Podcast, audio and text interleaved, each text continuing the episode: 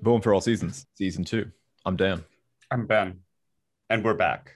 We are actually back. We've been away a long time. We are uh, kicking off the season in uh, in good form, I think. We've got our first repeat guest, Kevin Gosztola, journalist, talking with uh, some updates or updates from this week on the Julian Assange case happening over here in England. There's some very interesting uh, new developments in that. Uh, and then also talking to Kevin about Daniel Hale, uh, mm-hmm. whistleblower who revealed the drone program under the Obama years and was uh, sort of fell off the out of the public consciousness and then was uh, put back under scrutiny in the Trump years and then now has been sentenced to prison uh, under the Biden administration. Mm-hmm. So we get into all that, and then we also get to uh, talk. Kevin was kind enough to talk to us a little bit about Cuomo too, and get his uh, opinions on that as well. Um, but it's a good conversation. Uh, Kevin uh, always really offers uh, really sharp and nuanced um, and even-handed, I think, insight on uh, very difficult subject matter. So I was happy to have him. Yeah, no, it was. It's a great conversation. Again, I, I think we mentioned this in the pre-show, but what I love about Kevin is that he's such a knowledgeable guy, but also comes at it with a moral lens. At the end of the day, you know, he's not trying to like put his mm-hmm. opinion down your throat. I mean, it's it's obvious in the subject that he writes about what he cares about. Um, yeah, when we talk to him, he he gets kind of kind of worked up in a really um, enjoyable way. Yeah, Kevin has a moral clarity that I think we lack. Uh, and I appreciate it. Yeah, absolutely. We have a, a format um, for the show today for season two, episode one, just to make sure that we can kind of cover everything that happened while we were away because we missed so much, so so much. Yeah, we uh, and uh, and we're barely paying attention as it was happening. I would try and scribble down notes sometimes, but um, but it's summer and I've been drinking, so you know. Yeah. So again, the disclaimer is uh, we are spread we are spreading misinformation, so do not get your politics from us. Well, can you explain like kind of our, our thinking for the show? Well, yeah, yeah. Um, obviously, we've been away for several weeks. Uh, we thought it could be good to just do sort of a rapid fire recap of uh, some of the big stories we missed and you know acknowledge that uh, we don't want to take too much time on them they are old news for the most part but we thought we'd just uh, we thought we'd just go through a uh, you know a quick fire round of what we missed what we thought about it what we think about it now. Um, our producer joe is going to run the stop clock. He's going to be quite militant with the time and it's going to be how much joe? Two minutes right? So yeah we're going to get two minutes. Joe's going to call out the subject and then he's going to tell us to stop after each one and uh, then we'll move on to the next and just just see what happens. Uh, ben can you tell listeners where they can get a v- vfas stopwatch if they would like one you can order from the borders website uh, they're they're available on borders or go to your local borders uh, you can also find them on the dark web and also, if you uh, don't have access to the dark web, uh, Infowars.com, uh, info shop Infowars. I think it's right after the ammonium nitrate cleansing uh, dick pills. So you can get it there. Um, various outlets. All right, so let's get the clock up. And whenever you're ready, Joe, we're ready. Okay, so the first one is Cuomo. Um, I was telling Ben this in the pre-show, but Schadenfreude is certainly an overtu- overused term, but I have been celebrating a little bit with this. Ben, what do you think? It feels good. I didn't think he was going to resign, to be honest. Uh, I really thought he was going to full trumpet, weather the storm. Um, I, I, definitely thought he would get impeached, um, just because there's so much, so much bad blood. Uh, and so many people calling on it. Um, I don't know. It, like it's nice to watch. It's nice to see him go down after just the like the absolute leviathan he has been over the last year and everything else. But it feels a little hollow to me in that you know he's gonna probably like he's gonna escape the nursing death uh things I, I remember we we talked to ross barkan about this of like that you know he never would have been under the scrutiny at all or like none of this never would have happened had it not been a sexual uh a, you know uh sexual harassment allegations when it's like he has the blood of thousands of people on his hands and that sucks i mean not to you know not to discount the sexual allegations which are fucking terrible and weird like Yeah. all of his stuff is very and then like i don't know you saw did you see any of his concession speech too which was like or his resignation speech. He did not concede anything where he's like he's like i thought i knew where the line was but it seems the line has been redrawn. And it's like you know sort of like blamed Yeah. like millennials or something or like woke culture you know? I don't know. Well, yeah, no, I I I'd missed out on that, but I know that um Kevin mentions this, and I don't want to give away too much from the interview, but he does Cuomo actually call it cancel culture in the in the in the resignation? very close to i think Enough. yeah Uh, yeah yeah. okay yeah. Oh, that's it. Yep. Okay. All right. We have Cuba. Ben, why don't you start with this one out? Yeah, anytime, um, you know, and the like, I hope we can get someone on to also talk about this and to talk about Haiti. But like, anytime uh, this stuff like protests in Cuba or Venezuela or you know, pick your pick your country, um, are getting headlined in the news, my bullshit detector like immediately turns on. I'm Yeah. just like, you know, it's just like like president of Haiti getting killed, uh, assassinated. It's like, how is that not the CIA? I just I, I don't believe that it's not.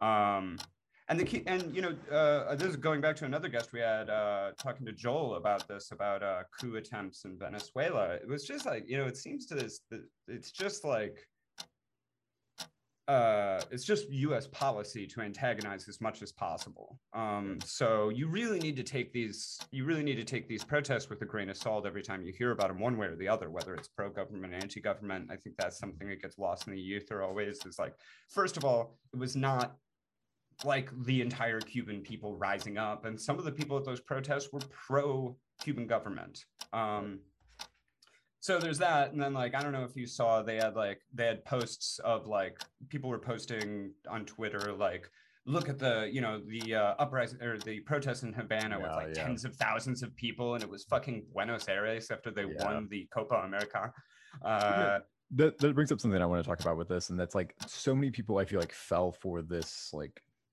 this idea that like you know Cuba is so oppressed and that like actually it's such a nuanced approach, and they don't mention the embargo at all. so yeah lift the sanctions they- i had I, They follow the Biden line. It's yeah yeah and then biden imposed more sanctions i mean like yeah, I have, I have no love for the Obama years, but one of the best things he did with his time was actually li- like start to normalize relations. And it's like for Biden, it's like the easiest layup possible. Just like let it go. Like let, Let it go. done. Ah, damn it. Okay.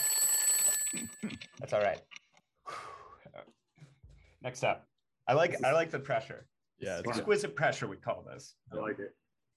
Simone Biles and the Tokyo Olympics. okay. Uh, so- who so- gives I- a shit about that- the Olympics? First I- of all, yeah, the Olympics do not matter. They're s- I'm going to keep talking because I really been wanting to talk about this one, and I think it's just um, I- all respect to Simone Biles. She's clearly like an amazing athlete. Um, I just I hated the story because it clearly became this win for um, left and right media. You know, you get people to like com- completely say it's like, oh, Simone Biles like doesn't represent America, mental health, like she's a wimp or something like that. Where in like the left media gets to just complain about people complaining about Simone Biles. yeah. Yeah, It so was the def it was the definition of confirmation bias, right? Because Yeah. everybody got to have exactly the story they wanted. Like, Yeah. first of all, yeah, all the people on the like on the right who were acting like she was a villain, it was like it's fucking gymnastics. Okay, first of all, it's gymnastics. Chill the fuck out. And also, Simone Biles is a national treasure. She's amazing. Like I love watching uh, uh, gymnastics, and like she is, you know, the best at what she does, the best ever to do it. Um, and also, like, it- she's you know doing dangerous flips and shit, and she wasn't there. It's absolutely fine to go. You know what? I can't compete at the level that I need to compete right now. I need to sit out.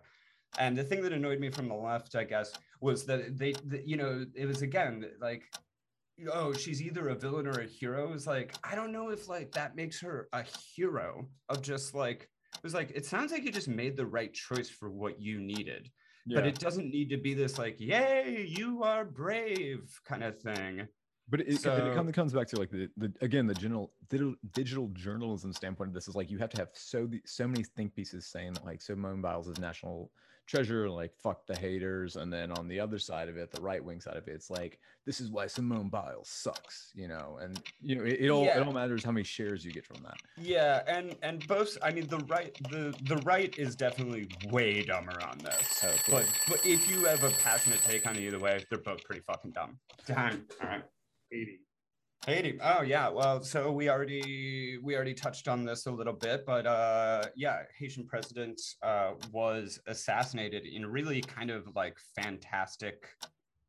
Uh, a Scarface way or something yeah, it was. Re- yeah, and like it, it was kind of. I mean, it was incredible when it happened because I was like, it seemed like something that would have happened in like the '60s yeah totally you know and I, it blew me away. Like when was the last time like a head of state got assassinated like that? I mean at least in the you know in the western world. Um but again as to my point before like if you're like if you don't immediately jump to that the cia was somehow involved with this you're fucking dreaming and like grow up Yeah, Like- I, think, I think I think the media is finally catching up with that. Like I know within two days afterwards, and we were sharing this in the group chat that you know it started to come out like there was already American contractors that they could find that were involved. immediately it immediately came out that some of them were american and the rest of them were all colombian which like Again, Col- and I think that's like more. we're all american trained right, exactly, and I think that's like such a, a valuable part of the story and something. It reminded me a lot of the conversation that we had with Clarum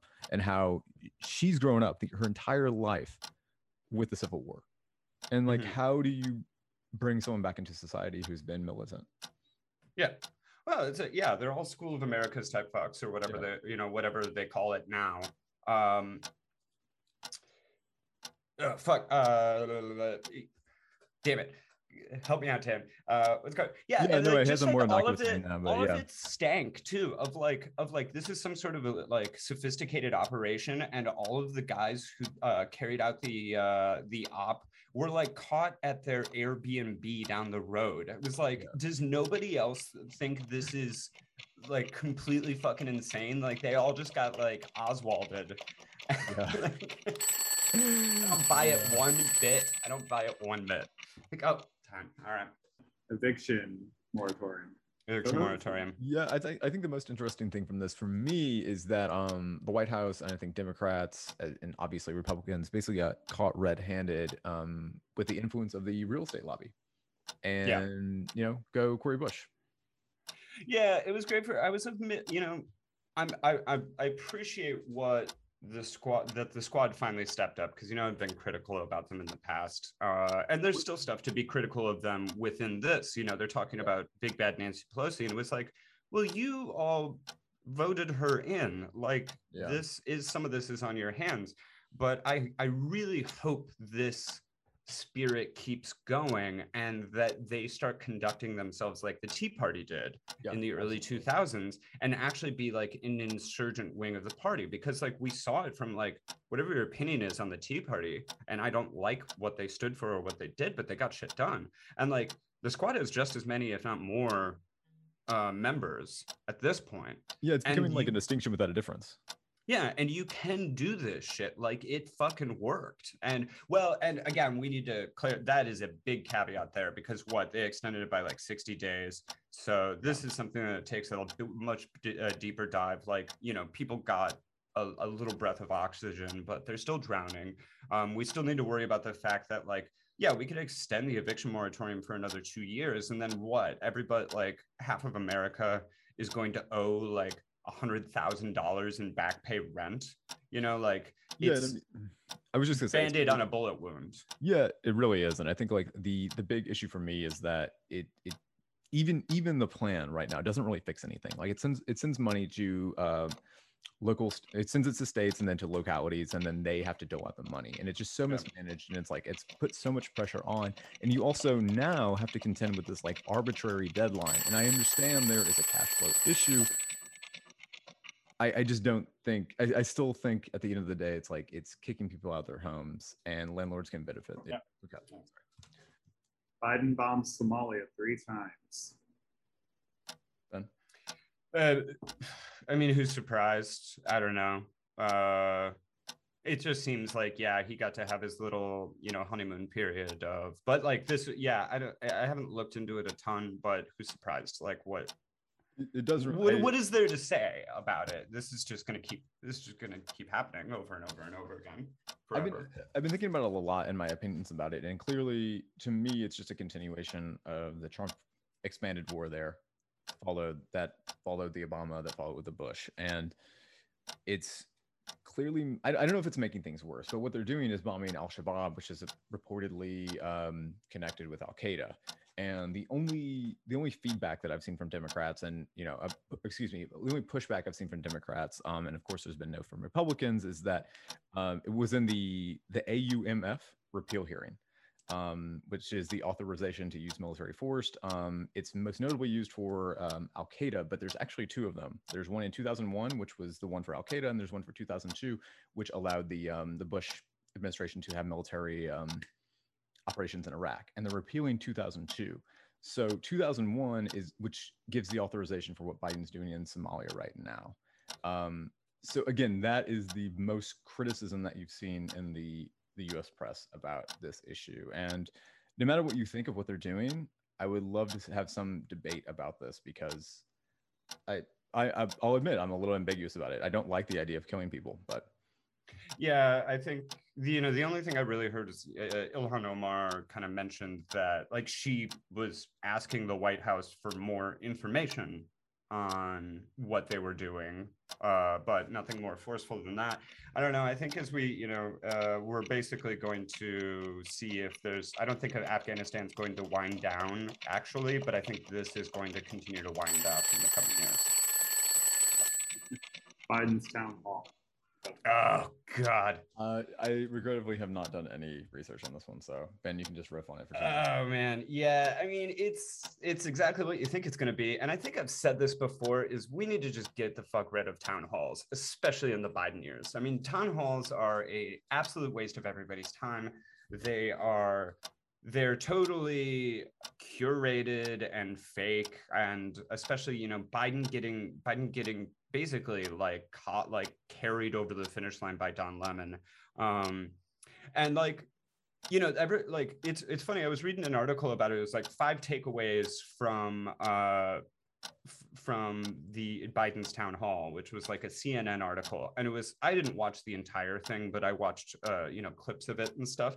And it was like if, if one takeaway biden is bad at this and like cannot form sentences. I mean he's so and it's like i don't even like watching this stuff anymore um especially like especially since you know we've known that he's been had a fucking pickled brain since uh since during the election. Um but it's so much clearer now.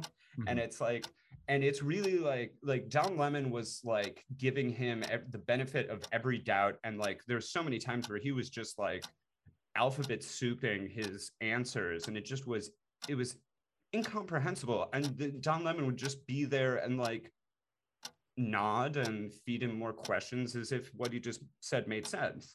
Um and we're gonna have to grapple with that at some point but you know we're definitely in his his brain is pickled. He's he like he is so fucking senile and it's so like and everyone you know i'm so sick of this like it's a stutter. It's not a stutter. That's not what stutters are.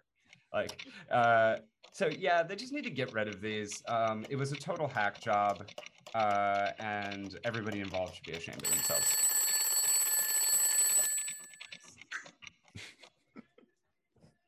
Oh, and then this one I added. I don't know if you guys saw it, but what do you think about the UN's Code Red climate crisis?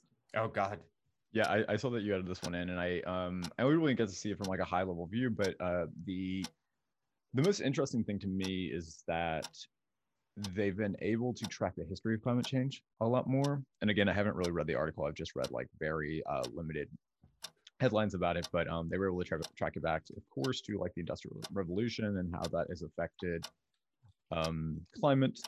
So quite the amount of time there. And then um, the next headline that I was getting to was how climate science is becoming more precise. But um, really, the big thing for me about this stuff is um, I kind of tune out with climate news. I'm completely supportive of anything and everything that we can do to make it better. But um, yeah, kind of my opinion about it. I I admittedly kind of find, find it hard to to be interested in. Well, it's just, I mean, it's just miserable. And this one was like no different, but worse. Of it was just like, oh yeah, like yeah, clock is ticking, and like not in a hundred years, even like twenty. Yeah. Uh, it's gonna mm-hmm. be it's it's fucking terrifying and and it's so it's so goddamn depressing like it always is which is, i think is why a lot of people tune out from that. But one thing i do like about stuff like this and like contextualizing it within the industrial revolution uh in that kind of timeline i haven't read the whole report either uh but i really it drives me insane when when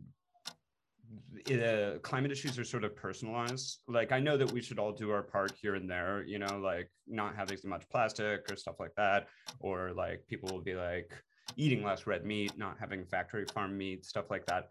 That's all well and good, but like let's like me recycling is not what's going to shift things or everybody recycling everybody becoming vegan right now will not do anything um, so we need to like, yeah, this actually needs to be something that happens on a massive scale, um, and it's sad. Yeah, so we we've uh, we kind of we kind of let this uh, section go by the wayside, but I'd like to I'd like to get back into it more often. And I think, um, as we know, uh, our section "You're Hurting Our Feelings" is uh, just kind of taking bits of uh, news stories that are may or may not be su- substantive um, often are but really how they're digested how they're presented is really more about um, just how it affects people affects people on a personal level um, rather than really being about any sort of uh, policy or cultural significance um, and I thought a great one that everybody everybody's fucking talking about that this uh, the last week or so is I I would love to get into Barack Obama's big six zero birthday party birthday bash because there was a lot of there was a lot of feels being thrown around on this from both sides. Uh, there's a lot of smoke about it, so I thought I thought we should just I, let's get into it.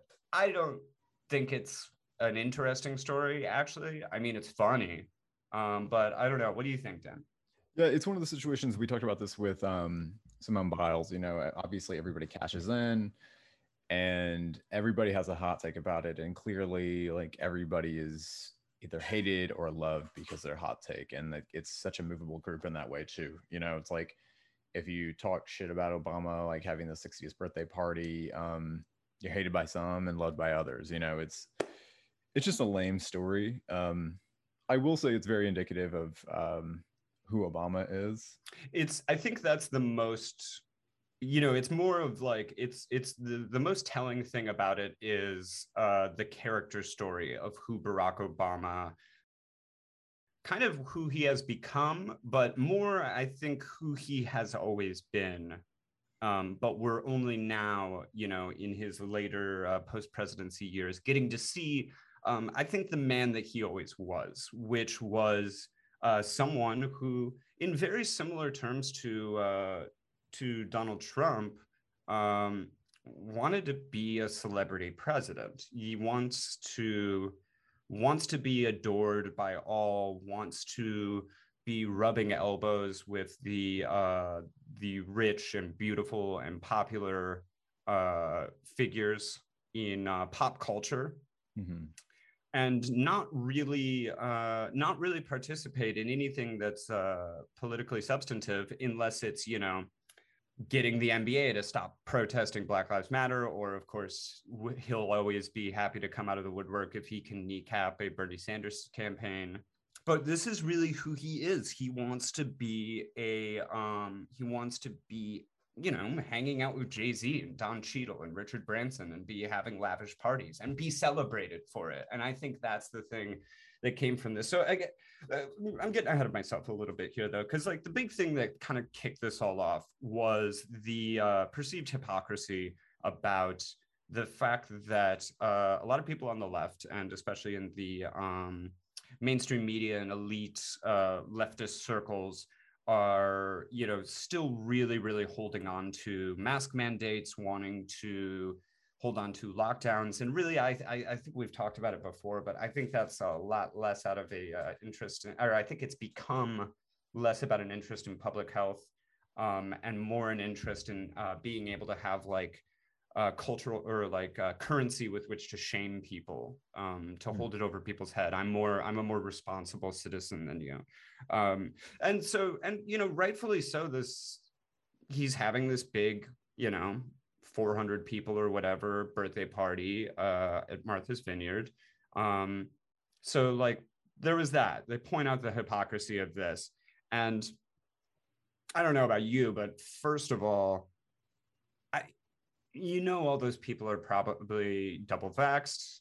Mm-hmm. I think if you're double vaxxed, you should absolutely be able to have a function like this. I don't have any problem with him having a big birthday party. Um, that's people's prerogative, and that's okay. Um, I think the the hypocrisy is not the most interesting thing about it, but I do kind of get where it comes from, mm-hmm.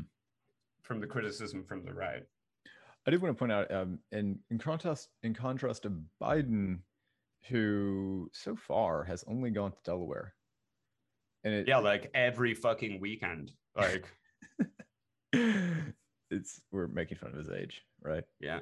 Well, no, I mean he's, he's in Delaware. he's in he's like he spent less in time Delaware, in the White House Delaware. than Trump had at this time. Yeah, no, it's it's just interesting. Like in, again, in contrast, like because I know Bill Clinton was a big staple on Martha's Vineyard, and of course he had that whole celebrity appeal as well, and Obama does it too. And Trump clearly chose his own resort because, of course. Um, he, and I just he, I wonder what he likes being surrounded by gold shit, you know. yeah, where he's comfortable. Yeah, no. Um, again, it, it reveals a lot about who Obama is, and clearly, it's this celebrity president who wants, like you said, wants to be substantive on issues that will probably make you upset upon examination. Yeah, and well, I think it's worth pointing out for for those of you who don't know, uh, that this get this guest list in response to this like a day before the party or whatever uh, in response to the criticism the backlash that they were getting they did decide to scale down the uh, party guest list by about half. Um, and wouldn't you know, all of the former Obama staffers, like people like David Axelrod and like others who had been with him from the beginning, like since he was a senator and were really like instrumental in his rise to power and were with him every bit of the way. All they got, all those fucks got axed. and instead, it's like Don Cheadle and Jay Z and Erykah Badu and like Eddie Vedder. We did think there was whispers that, uh, Pearl Jam would be headlining it. It turns out that was not true, but Eddie Vedder was in attendance. Um, Wait, were they going to have a headliner? I don't know. Maybe they did. Uh, maybe it was just sacrificing a child. Um, favor that. Uh, but yeah, there.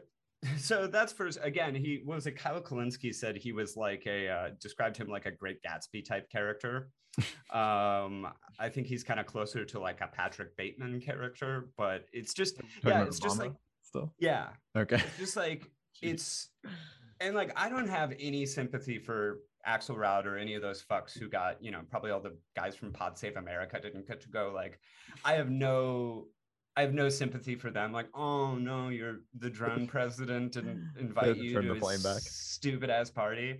Uh, but like it is fucking funny it is really no, funny of really like funny. it's total mean girls shit of like there's no room at the, the table anymore and we're gonna you know it is kind of hilarious that it happened so near this cuomo um debacle because mm-hmm. really i mean these moments defined how people feel about politics i in my opinion like because yeah. i think you know obviously people are starting to think about the midterms um if not 2024 so um hey hypocrisy never looks good in fact, it looks really bad in politics.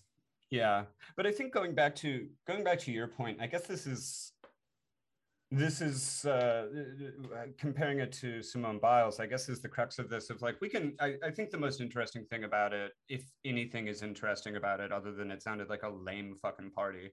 Uh, apparently, they had a vegetarian uh, menus uh, provided by Questlove. I heard that somewhere. I didn't West, know you he can was. come, but you have to cook everything. He was on the catering team. He actually wasn't uh, invited guest. Um, I love Questlove. I love the Roots. Um, but yeah, they had, they, they had baseball caps that said uh, 44 at 60, which is cool, bro. Uh, super cool.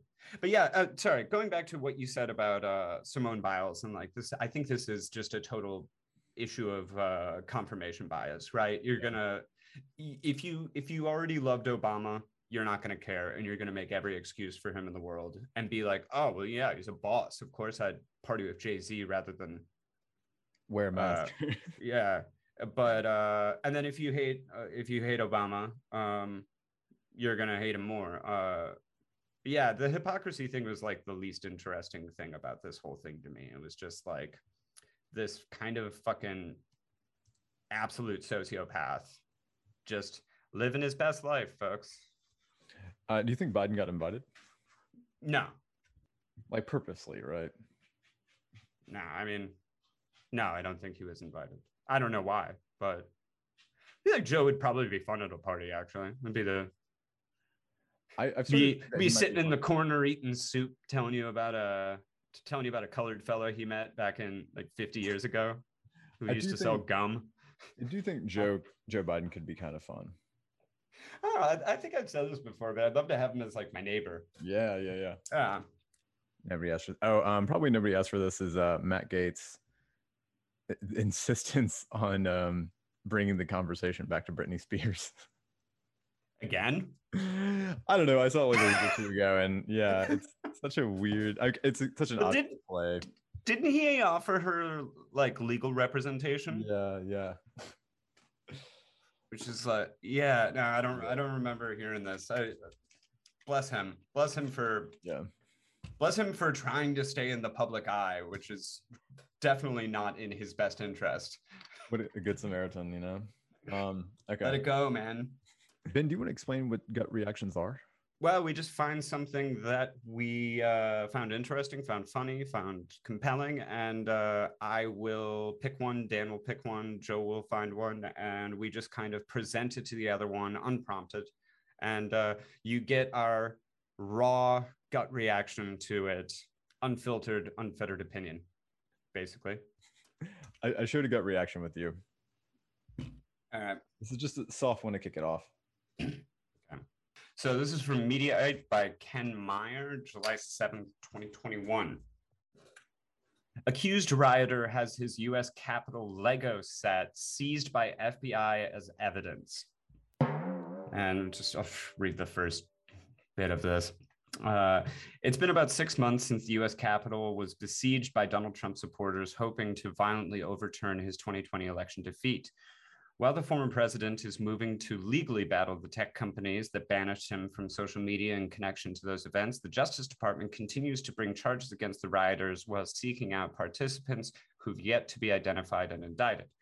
In the meantime, the FBI has indicted a Pennsylvania man who supposedly played a leadership role during the attempted insurrection. And judging by the evidence they seized from his home, they're literally building a case against him brick by brick. Real nice, Ken. Okay. Uh, unnecessary. The, the Smoking Gun has a report out on accused rider Robert Morss and the violent actions he allegedly committed against police, police officers as he and others breached the Capitol's lower West Terrace. According to the court documents obtained by the outlet, the FBI seized evidence from Morss's home after placing him under arrest. And one of the most curious items they confis- confiscated was a fully constructed US Capitol Lego set. Yeah. Uh, I mean, this is not like a news story. I mean, this is funny. Uh, and it's just really, I mean, it's really emblematic of like what this whole th- thing has devolved into. I think we should do like a longer recap discussion of what's going on with the January 6th stuff, even though I really want it to be over. Um, I think there is substantive stuff to talk about, mostly in the fact that like half of them were fucking FBI informants and uh, that sort of thing. I'm interested in talking about that, but talking about these people, it's like yeah, like I think we said this in the first episode. They were clearly like unorganized, very dumb, sad people. And like what but if he was planning out his route through the capital via Legos, then I think that's proving my point about as well as you possibly could, right? Like it shows you how dumb the investigation is and how dumb that guy was. Like, is there anything else to say about it? Like, how put yourself in the shoes of an FBI uh, agent, like what like putting it in a like putting like the little like ticket on it for evidence like take this in. Did like did they want to kill themselves in that moment of like oh my god how what all those years at Quantico for this shit what is what is my fucking life? Confiscating lego sets. Oh my god let it go. I don't know It's like when uh, there was a story a while back of, or years back that was like some guy broke into the White House. Um, and like they found in his car like a map of DC and like a fucking Sharpie marker had circled the White House. And it was like, yeah, this is like this is the level of uh of of master criminal that you're dealing with. This this kind of revives the uh, the conversation we had with the, the Haiti assassins. Yeah. the worst men for the job. Yeah, it should be. Yeah, it's like you should. It should like this stuff should give you know people get mad at me too for like kind of underplaying the severity of January 6th and I stand by it. I don't I don't think it was I mean it you know it was a, it was serious in certain results or certain ways and it's you know it's terrible that it happened but it wasn't fucking 9/11. It just wasn't and it's never going to be. We can try it as much as we want, but and I don't know, maybe I'm wrong. Maybe all those Saudi hijackers had a fucking Lego World Trade Center up in their uh in their loft apartment. And they had like and then like a model a paper airplane or like, okay, we're going and then we go here. And then we hit it. Yeah. Yeah, yeah, they throw it. That's how everybody trains so everybody trains. It's just like, yeah, it's like this guy watched fucking Ocean's Eleven and was like, where do they get those dioramas? I, you know, ah, we can't afford them. All right, what's yours? I've been holding on to this one for a little bit. This is some news out of England that came out a couple weeks ago. All right, this is from Indy 100, uh, which is part of the Independent publication. Um, should note the way the ads look on this thing make it seem as if like it's a the Sun newspaper or something. No, it's just that's the this article was all over the British press. That was just okay. the first one that came up. There was a Guardian article about it. Jeez. Okay. So this is by Kate Plummer, um, who on Thursday, 15th of July, 2021, had the privilege to write the byline or read the headline. Um, actor in monkey costume with fake penis and bare bum was invited to library to encourage children to read. Scroll down and you you get you get a photo of. this is a great caption of the the photo is the offending monkey.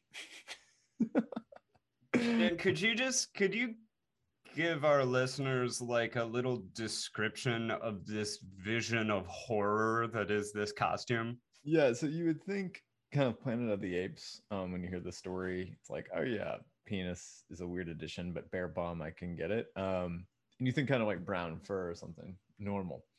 Uh, no, this is uh, all pastel, rainbow colored fur with a gigantic pink cock. Face very re- realistic, like dildo. Like looks like a human yeah. penis. Yeah. Um, Good eight inches at least. uh yeah and like they've the way that they've done the makeup um does make it kind of appear like planet of the apes but somehow much more creepy. Um so just i'll, I'll read a couple paragraphs that says where to begin where to begin. Right uh, reading is good it's entertaining it's education it's relaxing but unfortunately some children aren't so keen on it.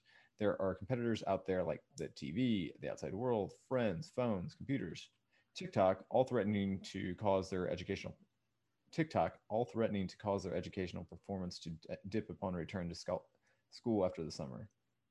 Huh. I don't know why they decided to make that a different sentence. Um, And so to the summer reading we challenge and so to the summer reading challenge we turn, an educational competition that began in 1999 to encourage children to read six books over the course of their six-week summer holiday and in the process win stickers and medals based on whatever the theme is in a given year. It's supported by umbrella groups and takes place in local libraries across the country. It's all very wholesome stuff until now. Um, Goodmayes Library in Redbridge, East London, ruined everything by inviting an actor in a rainbow monkey costume with a fake penis and bare bum to launch to the launch event and created an absolute shitstorm. The actor, the actor represented this year's theme, Wild World Heroes, and was joined by someone dressed as a strawberry and another dressed as a frog in a promotional video circulated on social media. Oh man.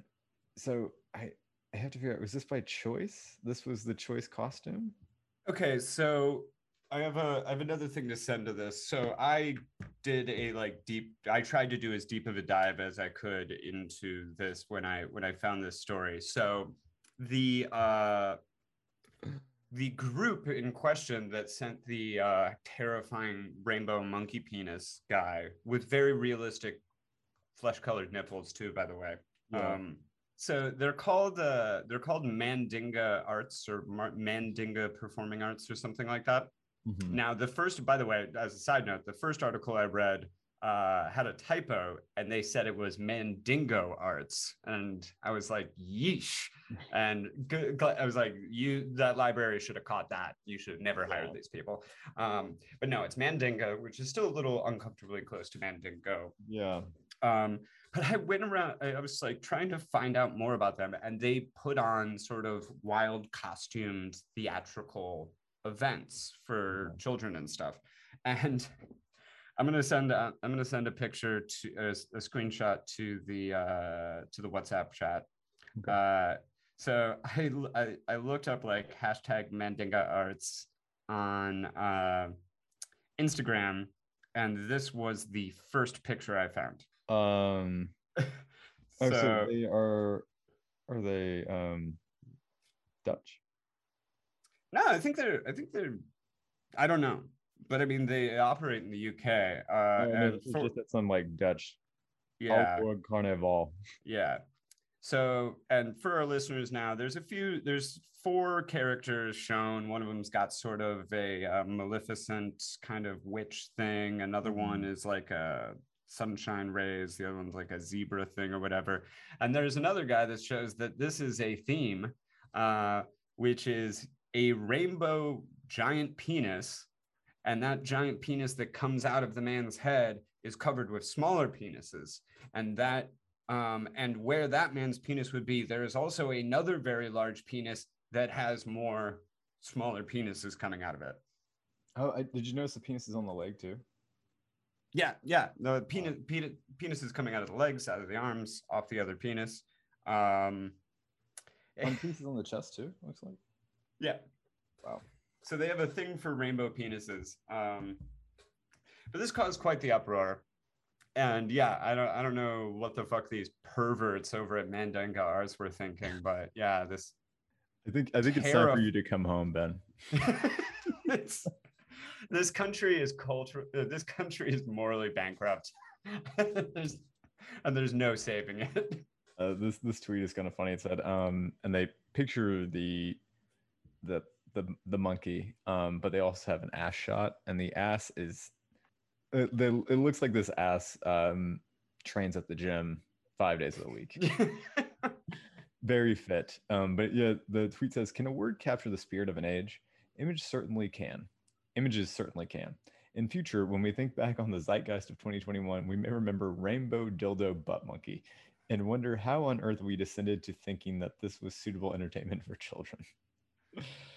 and to teach Uh. them to read, no less. Like I got an idea.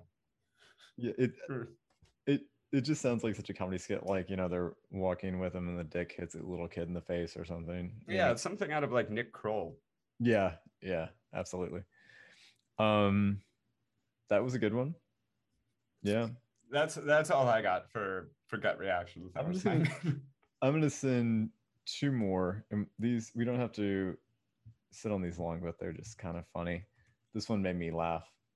Okay, this comes from IndieWire by Zach Scharf. June June 14th, 2021. Uh, Kevin Hart says, "Shut the fuck up to cancel culture. I personally don't give a shit about it." Hart says it's important to give uh, to give people the chance to grow, adding, "The only way you grow up is from fucking up." Kevin Hart experienced cancel culture firsthand when controversial jokes from his past resurfaced ahead of his gig hosting the 91st Academy Awards. The comedian excited or exited the Oscars in the wake of the media blitz that surrounded his past jokes, but it took a while for Hart to issue a straightforward apology for his insensitive words. Now, in a new interview with the Sunday Times ahead of Netflix debut of his new film, Fatherhood, Hart railed against cancel culture and said it has led to a loss of freedom in comedy because many comics feel censored by thinking that things you say will come back and bite you in the ass. I mean, it's true. Um, no, but it's for me the the funny part is um reading it in like Kevin Hart voice. Oh yeah, uh, I'm, which I'm I'm, not suggesting you do that. I'm not going to do that. Uh, also, that's the the UK Sunday Times, no, which is interesting outlet. yeah, I don't know. I remember I remember Kevin Hart getting canceled. Like he totally got canceled, and I thought it was I thought it was dumb. I mean, his stuff is pretty tame. Um, he got taken down for like a vaguely homophobic joke or you know a homophobic joke he told several years before. It's just like whatever. And then I do remember seeing some people posting about uh, this new fatherhood thing and being like, "Fuck him!" Like, how dare he talk about? You know, it's like, I don't know. It's just it's yeah, it's just people want to hate people forever. It's like leave Kevin Hart alone. And he's not that big a deal. Like Um, directed directed towards Andrew Cuomo, people in power, people who are actually doing bad shit. And it's like, oh, this person told a joke you didn't like like nine years ago. Like, who gives a shit? Don't listen to it. You don't have to. It's the culture was much much different back, back then. I don't use that as an excuse, obviously. And if people, you know, if people want to not listen to him or if they want to quote unquote cancel him, you know, unfortunately, I don't want to say unfortunately, it's just the way the, the world works now. Um, well, you're not going to cancel him. He's one of the biggest comedians like of all time. yeah, I think he's weathered the storm. I don't think that it's Yeah. going anywhere. You know? And also, he went on like a huge apology tour for it. He stepped down from the Oscars and shit. Like, what more? How much more blood do you need to take from this guy? Like, what's the pound of flesh? That that's always the thing. Is there's no end game to this conversation, other than like what you want these people to disappear. There's still people complaining about Louis C.K. in that way too, of just like, what's enough? Like, we just like get like yeah they're just out of they're just you work at a gas station now forever because you said something i didn't like. Like especially with kevin hart who i mean i don't really watch his shit. It's not, it's not my favorite stuff but like who cares? There's bigger there's bigger demons to slay. I have one more for you. yeah this another one from mediaite by caleb howe august 3rd 2021 uh, news from Florida. DeSantis gives Ben and Jerry's parent company 90 days to cease Israel boycott or face consequences. Ooh. What are you going to do, Ron DeSantis? Oh my God. I, I really think Ron DeSantis is killing it. Um, Ron Machiavelli DeSantis, I should say. Yeah. Oh Um, man. He's, yeah, straight for the jugular every time, this guy. Uh, okay. So I'll just read the first couple lines Yeah. of this. We all know where this is going, but on Tuesday, Florida added Unilever, parent company of Ben and Jerry's, to their list of quote scrutinized companies over the ice cream giant's boycott of Israel. But scrutinized companies by Florida, like that's a thing. Does every state? Yeah, right. Uh, going back to the reading, uh, this means they have 90 days to cease the boycott or face being boycotted themselves by the state of Florida. Uh, ben and Jerry's announced it was canceling the contract with its Israeli license because it will no longer do business in occupied Palestinian territory, a move that sparked a fierce backlash from the Israeli government. Florida is, uh, this is important. Uh, Florida is one of many US states with laws regarding boycotting of Israel or Israeli citizens. Its state board of administrators maintains a list of quote scrutinized companies. So it is uh, directly in the BDS stuff. Okay. Uh, which is made up of quote companies that participate in the boycott of Israel, including actions that limit commercial relations with Israel or Israeli controlled territories. Florida has added Unilever to that list as they did Airbnb earlier this year. The announcement was made Tuesday following the blah blah blah. Okay. Um yeah, uh this this whole this whole thing is insane. I mean, it's it's absolutely part and parcel. So yeah, just going back to this uh for anybody who hasn't heard about it, going back to the yeah, Ben and Jerry's made a pretty you know, I wouldn't, I, I don't know, anodyne to me, but not to some people. But they, yeah, they basically said they weren't going to uh, uh, sell their shit in occupied Palestinian territories anymore, and that was it. And uh, characteristically, uh, the Israeli government threw a big old hissy fit, like the big uh, fucking thin-skinned babies that they are, and uh, you know every you know every fucking you know all, all the greatest hits you know this is an anti-semitic company even though i'm pretty sure ben and jerry who actually don't run the company anymore but are both jewish people uh, they made the statement but yeah yeah they made the statement but yeah so is, israel was doing what israel does right um, and then the more that's not surprising the thing that might be more surprising to people is that there are uh, there are laws on the books and quite you know like at least a dozen states, maybe more, um, about uh, being anti-BDS. So you may yeah. remember uh, there was a there was a story that came out a couple years ago from Texas of uh, like public school workers were pressured to sign in like yeah. an agreement that they would not participate in BDS. Um, this is a this is a it's so like it's so stupid and childish on one level, but this should be a really big deal to you, no matter where you stand on the political spectrum, and also whatever your opinion is on Israel. Um, it is batshit crazy that we should that an American citizen or an American company or a state or any person in the United States of America should have to like pledge allegiance to a foreign nation. That's crazy. Uh, and that's what's so funny from like people like, you know, the Ben Shapiro's of the world and like, uh, you know, all these like fucking right wing so called like free speech patriots. They they should be the ones who are the most up in arms about this. I mean, imagine if you were getting a new job and it's like, okay, uh, you need to uh, all well and good all this paperwork uh, is in order but uh, just before we start you need to uh, sign this pledge that you're never going to criticize the french government like what I wouldn't do that. I mean, I I have you know our my opinions on uh, the state of Israel are well documented on this show, but I wouldn't do that for any country ever. Like, you know, uh, not to interrupt, but I just want to say one thing that fascinates me about this, and I totally agree. It's it's very strange at the most uh, neutral way to think about this, but the it's achieved in the most obnoxious of ways. You know, it's, yeah. it's obviously like they made this in response to the uh, Ben and Jerry's decision, but it's like such a laughable legislation on its surface. Yet it does have this political force behind it. Like as you mentioned, there are anti-BDS movements uh, excuse me, anti-BDS legislation in, uh, you know, in many states, right? Um, yeah. And it's kind of the same with like the uh, anti, what do they call it? They call it like anti-rioting, but it, they really mean like anti-protesting yeah. legislation that is just as pernicious and like it's so laughable, yet these laws are actually getting passed.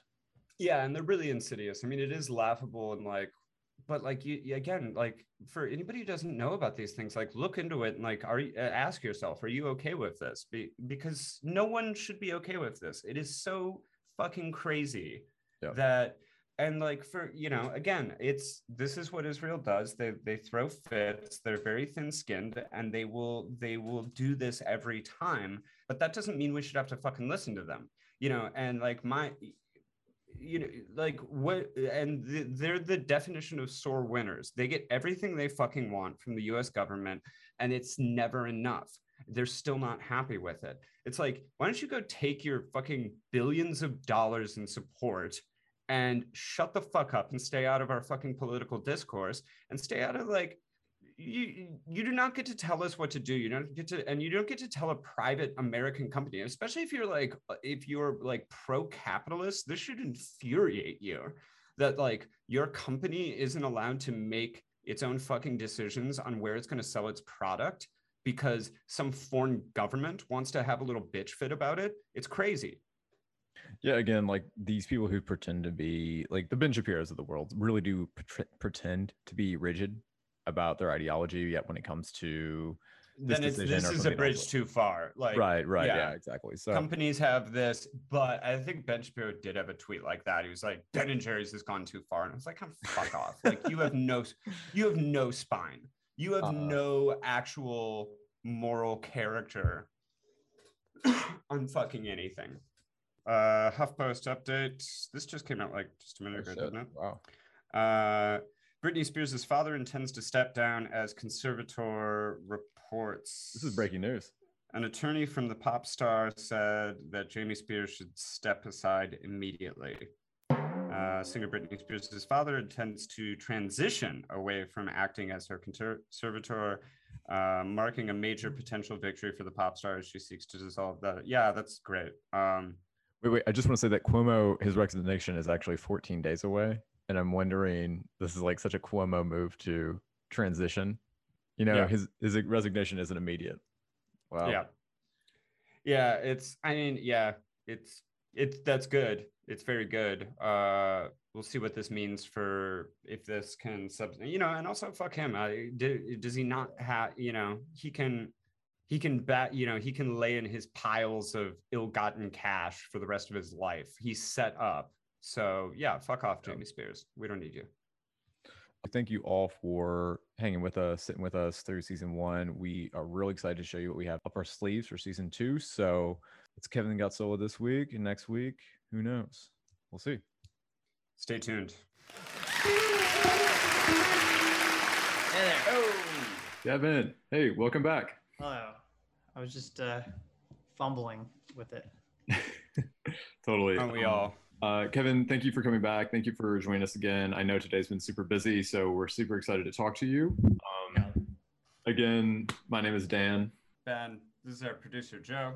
I know we're kind of in a time crunch today, so I just want to kind of um, get some rapid fire uh, questions over to you about the Assange case as well sure. as Hale. So we'll just do like a quick introduction and then we can dive in. That sounds good. Um, all right. All right. Hi, everybody. Welcome to season two of Villain for All Seasons. I'm Dan. I'm Ben.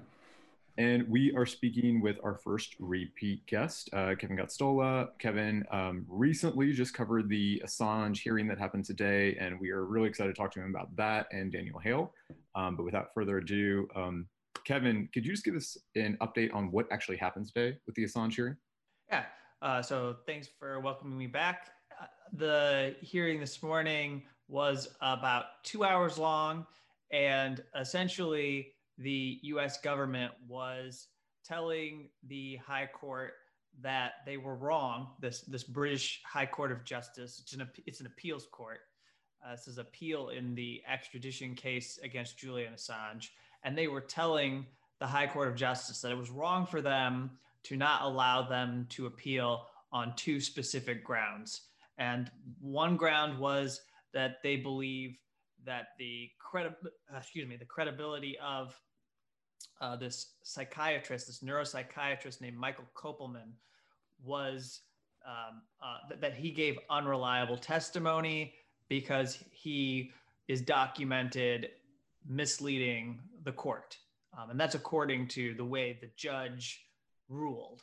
Um, that's not my opinion. I'm just I'm just taking a word that the judge used where she said uh, that he misled the court by not revealing the relationship that Julian Assange had with Stella Moris, who was working with the legal team, and that he had fathered two children within the Ecuador embassy.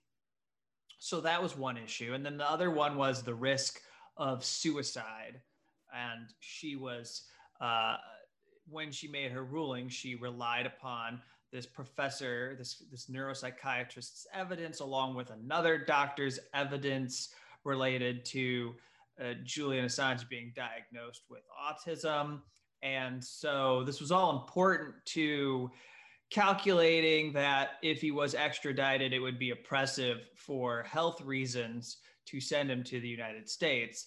And on these two grounds, the High Court initially said they could not have an appeal. They could have an appeal on three other grounds, but these two, because they involve facts, you know, what I'm talking about are conclusions of fact. It's not a legal debate. So for us to talk about this, we would be challenging doctors whose expertise is usually incontrovertible. We can't really say to them, because we're not in any position, the judge is not in any position to say to these doctors, like, you don't know that Julian Assange is suffering from these mental health disorders. So typically, an appeals court wouldn't question this, but they've got the appeals court to allow the US government to find a, a, way to argue that this doctor wasn't wasn't a credible witness.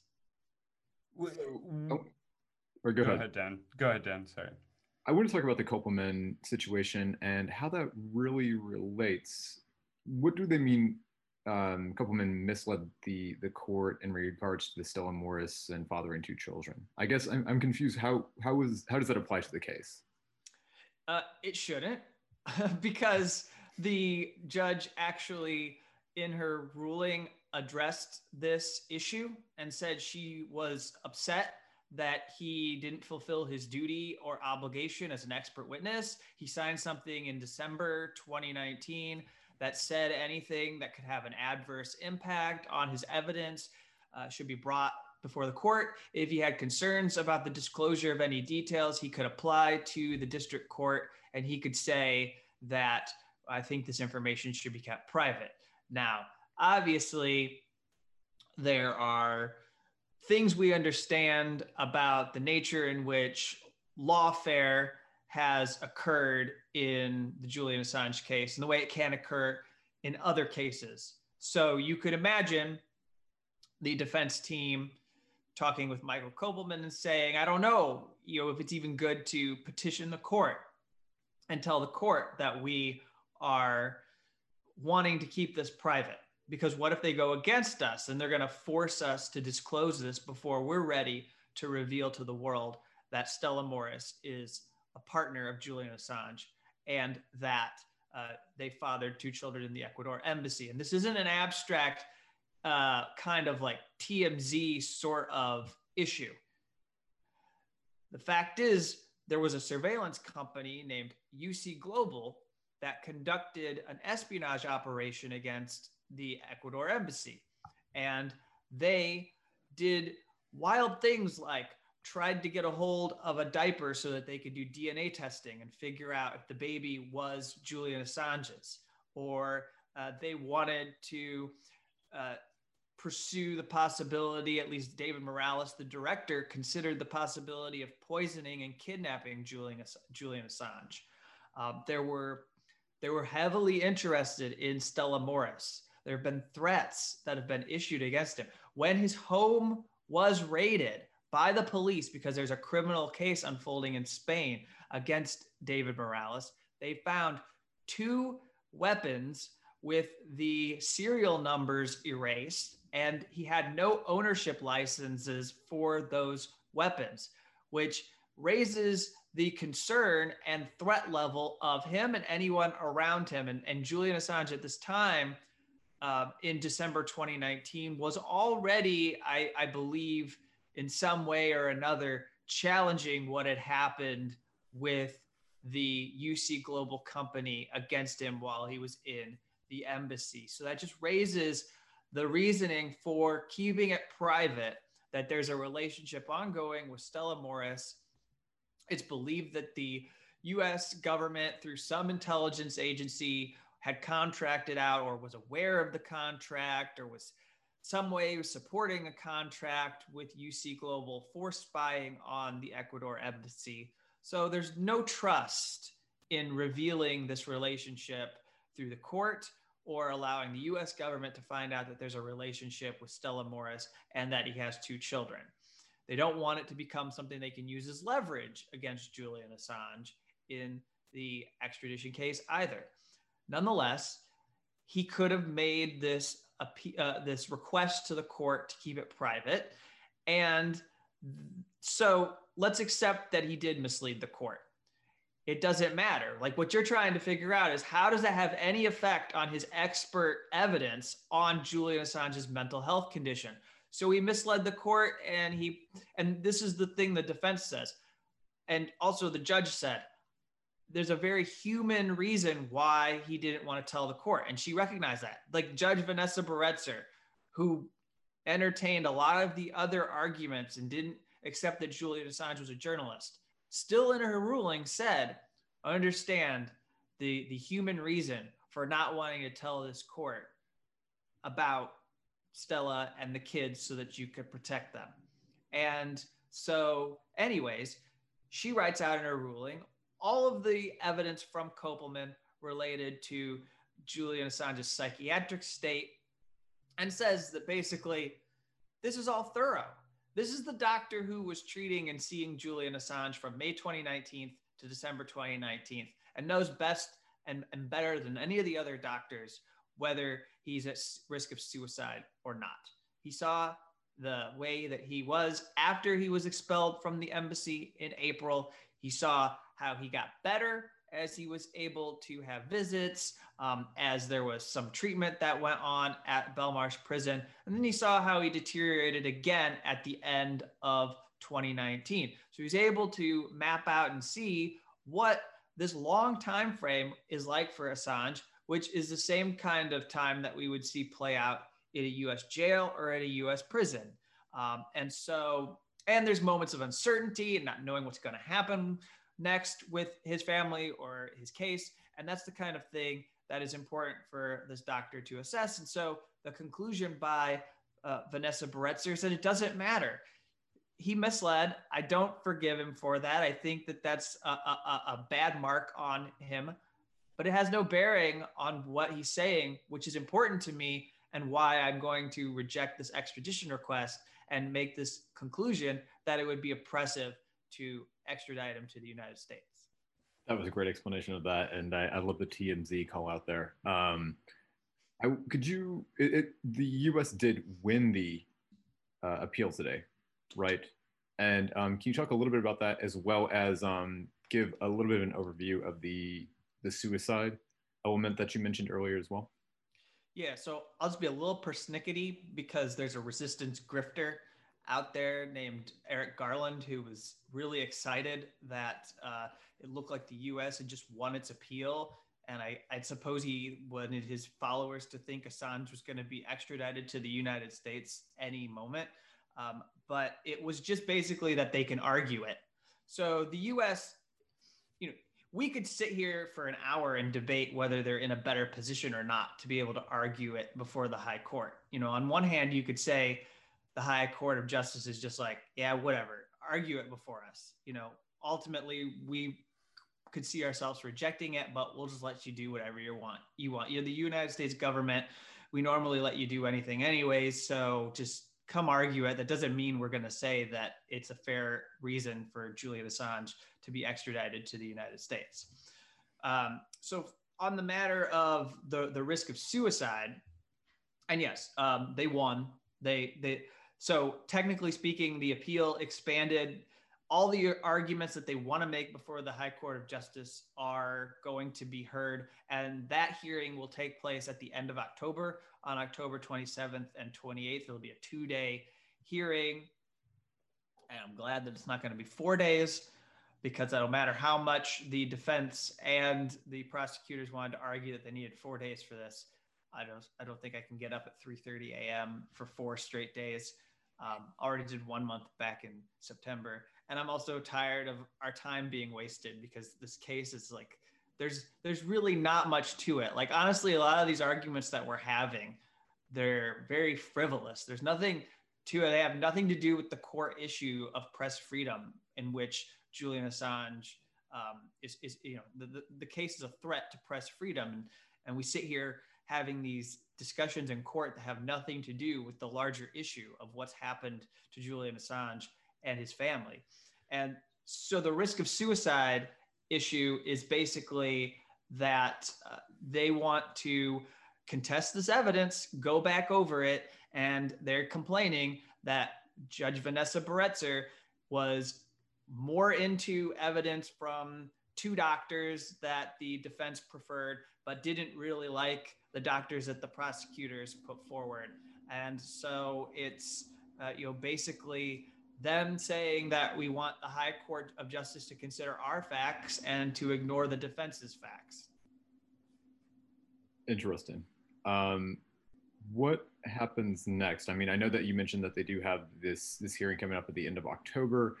Um, what do you what do you expect? What's your prediction? Well, all along, I've expected that the United States government would have a, a major uphill battle, but what we have taking place in October will be the argument over whether the judge should have asked them for assurances. I put assurances in quotes uh, for anyone who's just listening and not watching video, because they, the U.S. government, believes that it was Judge Vanessa Baraitser's responsibility or obligation to come to them and say, "I don't think his human rights would be respected. Uh, I want you to tell me if there's anything you could do to alleviate that concern." Um, and then, having alerted them, they would have said, This is what they claim in their appeal. We would have told the court, we would have told the judge that we will not put him in special administrative measures. This really intense way of placing a person accused of national security offenses in confinement while they're waiting for trial and uh, potentially later after their conviction you know when that restricts you to like maybe one or two phone calls a month. You get to screen, uh, do do more extensive screenings of their mail. Uh, it, it, disrupts your communications with your lawyers. It's harder for you to work on your defense. Uh, they're they usually would do this if they're afraid of leaks or um, afraid of how he would use his ability to communicate, and uh, if they thought saw him as some kind of threat. Uh, and so they'll say, well, we won't put him in SAMs. But, you know, if he gets here and he does something and we need to put him in SAMs, we could put him in SAMs. Uh, and then the other thing was that they'll allow the Australia government to take him and he could go to Australia and serve his prison sentence if he's convicted in the United States because there's a treaty that the US has with Australia that would allow him since since Julian Assange is an Australian citizen. So but I mean, just think of the absurdity of that for one moment, because essentially the US government is telling the high court now that they can't take a person and hold them in jail or prison without violating their human rights. And so they're going to dump him off to Australia, and Australia will do a better job of taking care of him. So don't worry, you won't have to let us, you won't have to worry about us taking him and he won't be at risk of committing suicide. We won't drive him mad and crazy because he's going to go to Australia, which is going to be closer to where he was born. It's just, it's ludicrous to accept that as a way of getting around the, the, the core problem that led Judge Baraitser to reject the extradition in the first place. But this is what they're trying. And I honestly don't know what the High Court of Justice's response will be other than to reflect on a, a, past case involving a hacker named Lauri Love, which I only know a few details about, but the basic essence that is relevant to Julian Assange's case is that Lauri was accused of doing something that uh, involved a violation of Computer Fraud and Abuse Act, or you know, it's he's treated almost the same way that Julian Assange is being treated right now and he had his own mental health conditions. Um, I think he had some kind of uh, autism or Asperger's, and it was put forward that if he was in general population in uh, the U.S., that it would be inhumane for him, and he would not be able to survive. And so, for that reason, they denied the extradition. The High Court of Justice did, and so they're using that. And actually, there's a similar there, there's there's a really interesting thread here because Edward Fitzgerald is a defense attorney for Julian Assange. He represented Lauri Love, and now he is representing Julian Assange in this case. So he knows what he's doing. And he reminds the High Court of Justice that you're supposed to consider the Lauri Love approach when you are determining the outcome of these extradition cases and whether to grant it or not. And so I think, well, nobody wants to focus on Assange as like somebody who is going to have a mental breakdown if he goes to the United States. And people want to talk about him as a publisher and defend him for the work that he's done in releasing documents of great importance and exposing war crimes. But this is the way that you are likely to prevail and prevent him from getting into the clutches of the US government. Um, this is the way that ultimately he could be saved from being in their custody and put on trial. Because the Lauri Love case, and um, there's another case um, before involving a hacker named Gary McKinnon, uh, the early 2000s, um, and he was accused of, um, I believe he was accused of hacking the National Geospatial Intelligence Agency or something like that. But um, he, uh, these both are people who had mental health problems and ultimately the UK did not authorize their extradition. So they were never put on trial in the United States. I want to let Ben get in with some uh, some questions if you have any, Ben. No, I wasn't. Well, I wasn't ready actually. That I that threw me for a loop. I didn't know about the Lauri Love or the Gary McKinnon things. Um, yeah, no, those are those are both really interesting um, cases, and I think should give people who are Assange supporters some hope that the High Court of Justice will be very particular with the US government as they try to wiggle their way around and say that the judge made an error when she ruled.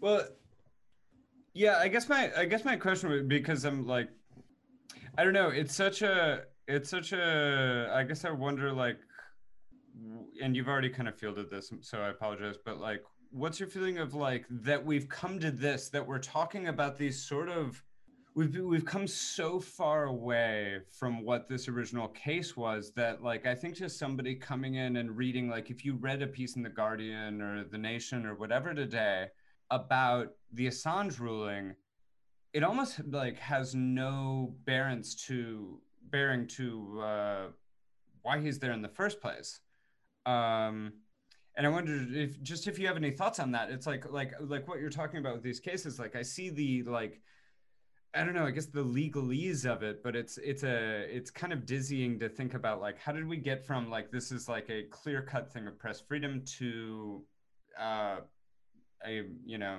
a kind of seemingly spurious mental health issue with hackers from we're very deep we're, we're very deep into the punishment by process right yeah. like this is this is how long can we drag this out?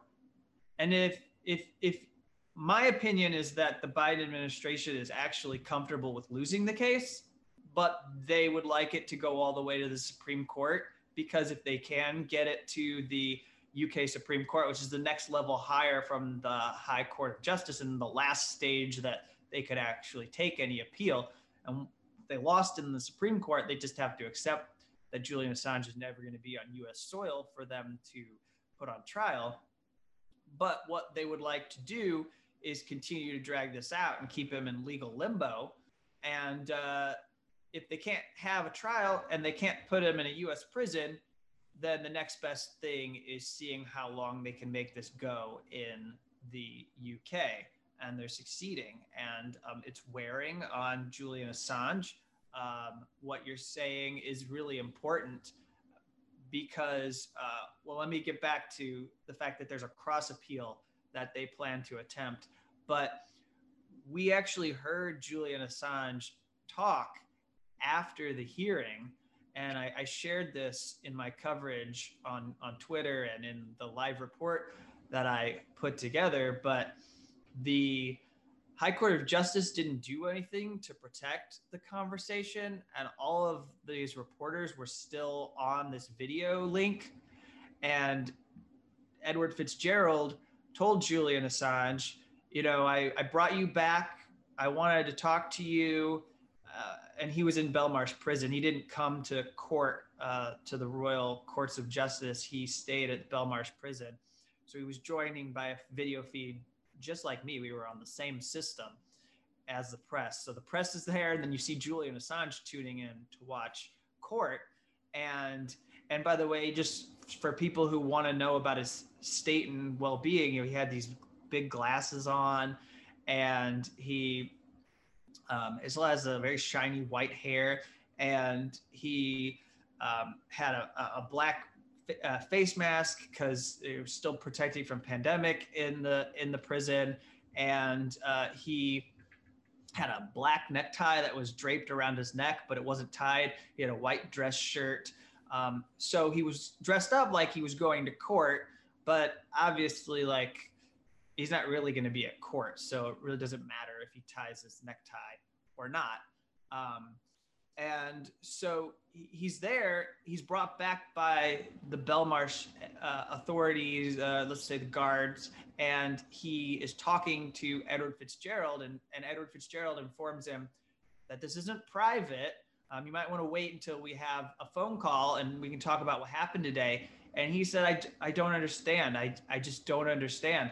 An, expert witness has an obligation to protect people from harm my children. Like he says, my children, you know, my family.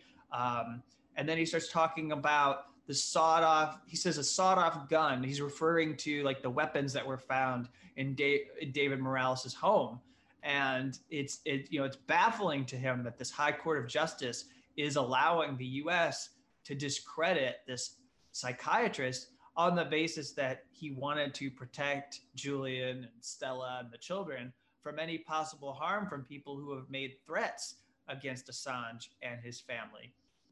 So he was processing this, and Fitzgerald explained to him that this isn't the end of the line. We haven't lost. Everything is still just arguable. And it's like I said earlier in this discussion, you know, the High Court is just allowing arguments. It could reject every single one of them, but they're being thorough and they're going to let the US say whatever they want to say and so uh, so yes it does feel like it's gotten far away and i think that's kind of the frustration of julian assange is that as he sits here and watches these proceedings it's a whole discussion uh, way down in the weeds about things that don't really have anything to do with why the us government targeted him in the first place and that's because he published documents that they wanted to keep secret and they embarrassed the united states they exposed war crimes there was evidence of torture.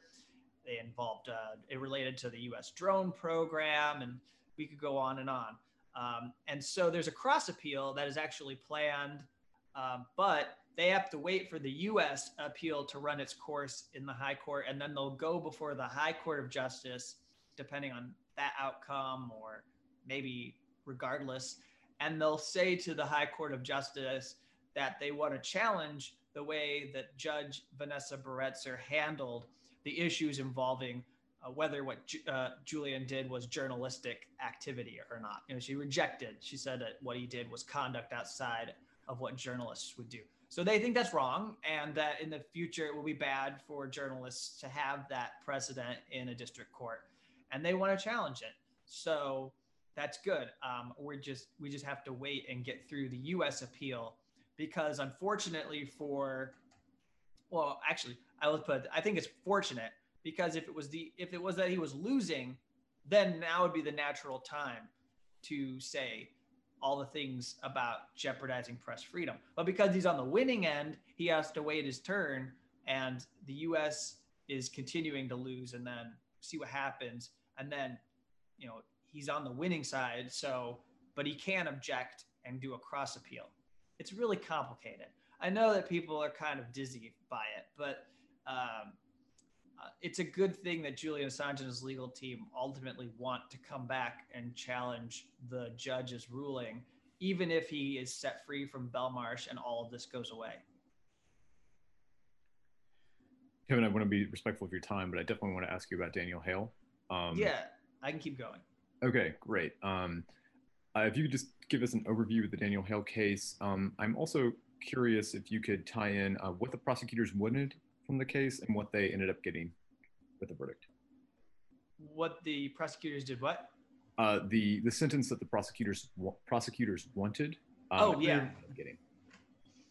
Uh, so the U.S. government wanted Daniel Hale, uh, this drone whistleblower, to go to prison for nine years. It would have been the harshest sentence ever issued for someone accused of an unauthorized disclosure of information under the Espionage Act. Right now, uh, the record holder is Reality Winner, NSA whistleblower, who received uh, 63 months in prison and is now out on home confinement. She was the first espionage, major espionage act case under President Donald Trump. So Daniel Hale, for people who do not know, is someone who was in the Air Force. He was part of Joint Special Operations Command. He was a signals intelligence analyst. He was involved in helping with the geolocation of targets who were put on lists and designated for drone strikes. And so he was in Afghanistan during uh, the early 2000s, about 2012.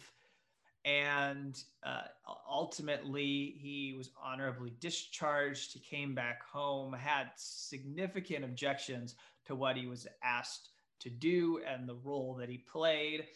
Clearly, it caused post traumatic stress disorder within him and he wrestled with what the right thing was for him to do next. He joined Iraq Veterans Against the War. He spoke at Code Pink Summit, Code Pink being the well known peace group in Washington, D.C. And there uh, he was able to address uh, relatives of people who were killed in a, in a drone strike in Yemen and, and others who were in attendance that were flown there for the drone summit. He uh, participated in a documentary called National Bird. And he was seen with Jeremy Scahill, who at the time was doing some of the most well known work on the drone program, particularly, well, he did the CIA and the military drone program through his Dirty Wars project. And so Daniel Hale um, was, you know, associating himself with people who challenge drone warfare. And then he needed money and wanted to go to college, and he recognized he still had a security clearance. So he went to the National Geospatial Intelligence Agency to work for a contractor. He signed up through this contractor named Leidos, and there he had a job. And this is just this rather mundane mapping job. Uh, it, I think it's questionable as to like whether there's even any role for them to play in our government anymore. As as he would tell you, he found out that most of the time they were mapping things that you could already find on Google Maps and maps that Google had would be even better than this agency. He didn't know he was going to have access to this highly classified information involving the US drone program, but he did. And so at one point at one point while he was there, he tells a story in his letter to the court of being invited uh, to stay after work with some people he was befriending or getting to know as colleagues in the office. They said, "Why don't you stay after? We're going to watch this archived footage of drone strikes." And that was something that uh, was deeply troubling. Uh, uh in my mind, it probably took him back to being deployed in Afghanistan and knowing that he didn't want to be a part of that anymore and and was not somebody who wanted to sit there and revel in the assassinations of people knowing that those people who are being killed are many many times civilians and not even the militants who are supposedly being targeted. And so uh, he says that's the point where i decided i was going to reach out to jeremy scahill and provide the documents that that he did. Those became part of the drone papers. It was a really good project. Uh, it came out um, seven or eight years ago at this point. 2015, I think. Yeah, yeah, six or seven years ago. But yeah. also um, at that time, he had already, um, uh, I believe he had already been interviewed for this documentary, National Bird. And that looked at drone whistleblowers. I'm actually going to, uh, you know, for anyone who wants further um, listening or entertainment, I'm going to interview the director of that film, Sonia Kennebeck, and post it to the Shadowproof uh, YouTube. So, uh, but in We'll any plug it. case, well, yeah. So um, and she's been doing some fantastic work on um, whistleblower documentaries and national security whistleblowers. So, uh, so uh, fast forward to 2019. You know, there's no indict. So, okay, I'll, I'll, I'll excuse me. I'll backtrack. I'm a little discombobulated. So, in 2014, he is raided. His home is raided. He's actually raided um, around the same time that he has his last day at the job with Leidos. But the Obama administration doesn't prosecute. And in fact, the defense was able to find a document that said that the superiors in the Justice Department were not willing to back charges against him. And uh, I don't know. I'm not sure why. Uh, but uh, maybe it was because Barack Obama had these derogatory nicknames and was thinking about his legacy. I mean, we've called him President Kill List, called him Drone Warrior in Chief, and maybe this was just the image he didn't really want to project. And he made that really awful joke about the Jonas Brothers and uh, sending a predator drone to kill them if they, you know, crossed some line with his daughters. So uh, maybe he was thinking about his image, and that's why the Justice Department didn't go forward with the case. I don't know. And so, come 2019, however, just like the Julian Assange case, and almost about the same time that they go forward with the Espionage Act case against Julian Assange, they dust off this case and they go forward with the indictment against Daniel Hale in May 2019. And that's under Donald Trump. And so now you've got, um, as we've talked about with Assange, you've got people at the Justice Department who do not see any problem with crossing boundaries to go after leakers, and they do not care about the collateral damage that'll be done to journalism. Uh, in fact, I think they enjoy it. It's appreciated that they are going to disrupt reporters and go after their confidential sources. And they want this to be a side effect of what they do.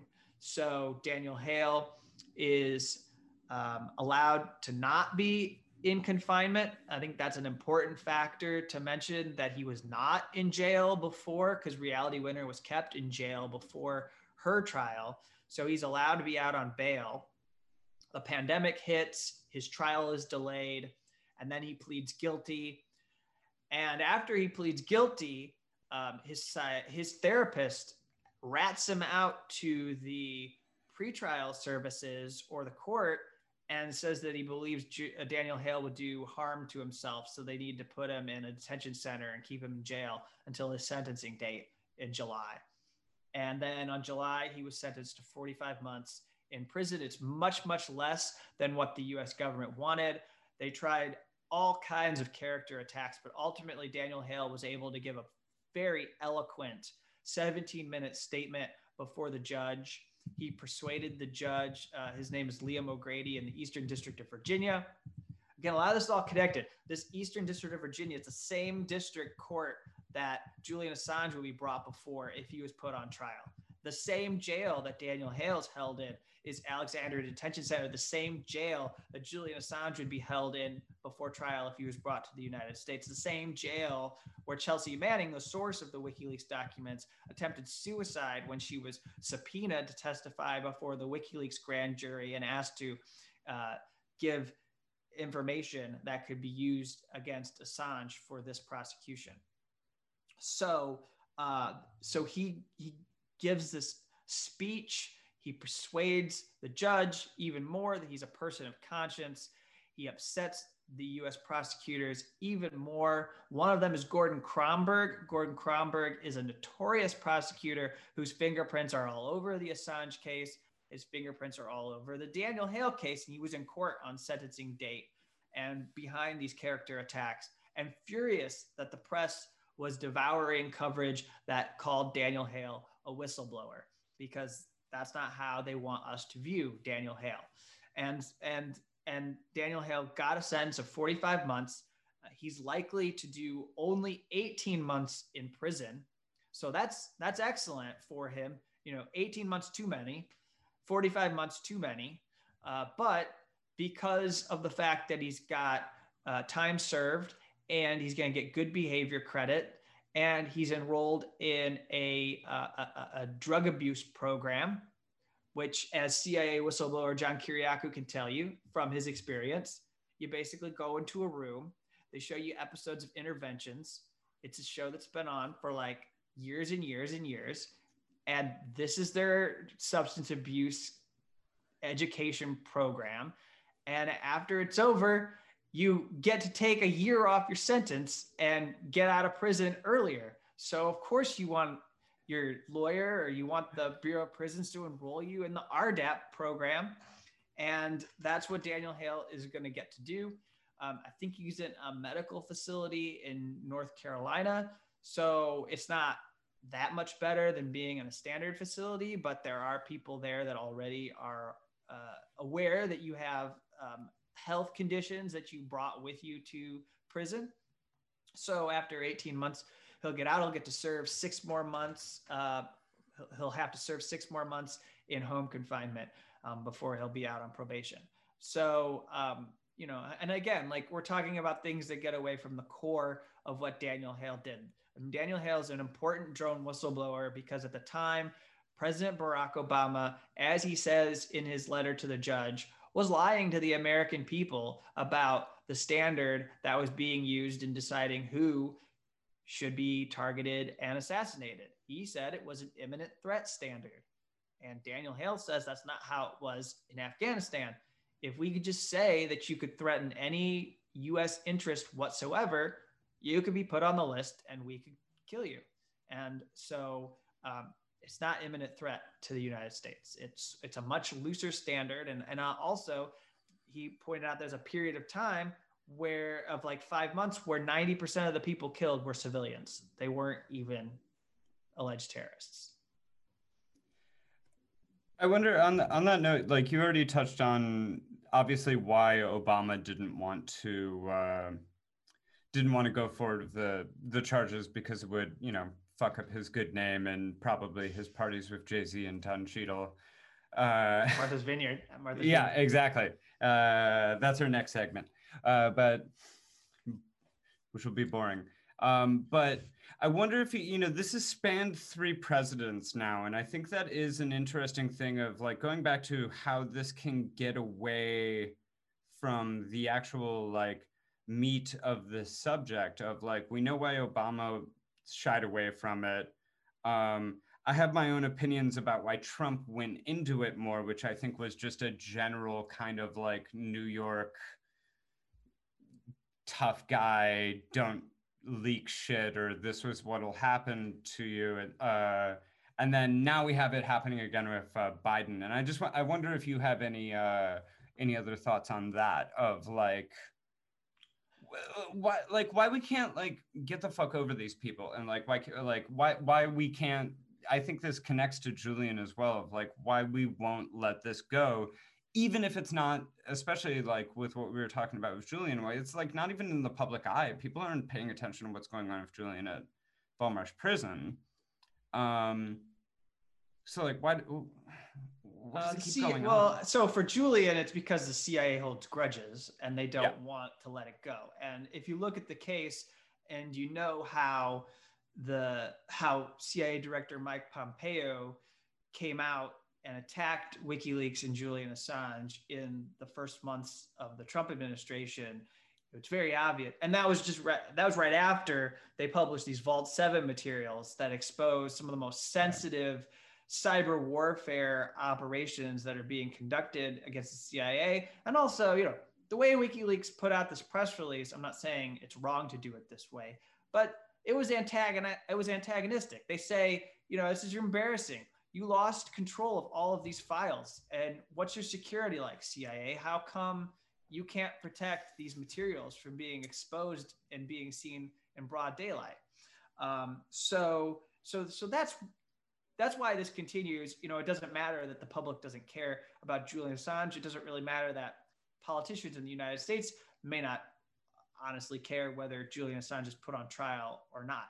uh, because the CIA is going to be relentless and make sure that the Justice Department brings Julian Assange to trial and, and that they could send a message to people not to cross the agency. Trump is very fascinating to me because of that fact that a lot of uh, people will reflect on the way in which he benefited from the Podesta emails, the Clinton campaign emails that were published during the yeah. campaign. I love WikiLeaks, that thing. Yeah, yeah, yeah. and and what it comes down to is like a lot of issues. It was all talk. It was yeah. all. It was all just a lot of hot air, and that's what we got from Trump. And, and for people who don't accept this, I'll, I usually point to the issue of Syria too, because like like he could have supported Assange. He could have supported Edward Snowden. But when it came down to it, he wasn't willing to he wasn't willing to cross the people who are powerful in the Republican Party, like Mitch McConnell. You know, I followed what was happening in the days and the couple of weeks before his last days in office. He was seriously considering a pardon of Edward Snowden and Julian Assange, NSA whistleblower Edward Snowden. And they said, you know, you've got this trial coming up in the Senate. And if you don't want us to vote against you for impeachment, you're going to make sure that Julian Assange and Edward Snowden don't get pardons. And so he backs off because he's going to protect his own skin. And uh, I get it. Um, I think any politician probably would do the same. But I think when you pull back and you look at the whole length of his presidency, you see that he never really cared about these people. He just would talk about them when it was advantageous and seemed like his supporters were joy filled that WikiLeaks was on their side. Um, and I, I, think their side should be put in quotes because I'm not sure that WikiLeaks was ever on the side of Trump and their supporters. That's just how it got represented by the establishment media that believed they had some kind of common commonality with what Trump was was after, which was uh, sinking Hillary Clinton's hopes of becoming president. Um, so, like for Trump, to me, these prosecutions go on almost have to go on because he's under siege from the press that are spinning these yarns on a daily basis about the campaign and his ties to Russia. And there are people in his administration who are speaking to CNN and these other outlets about how he's concealing certain information and how he's covering up and revealing details that point to things that we could have long debates over whether they're scandalous or not just because you know we, we probably would go well Obama did that. Uh, yeah. You know, uh, Bush did that. You know, this isn't like this is standard bureaucratic way of doing government. Um, and so, you know, you kind of wonder like, why are we so worked up? Well, it was the personality of Trump, and they wanted to pin this on him. And so, I think in guarding himself, he was willing to tell the Justice Department that they had the green light. They could go after however many leakers they wanted to go after. And that's where we had actual, it's a real scandal. Like, as much as I'm not necessarily in supportive of the establishment media, I can't get behind subpoenas for reporters. There were a lot of subpoenas that were sent out to journalists because they were doing uh, stories and they wanted to uncover the sources for those stories on the Trump administration.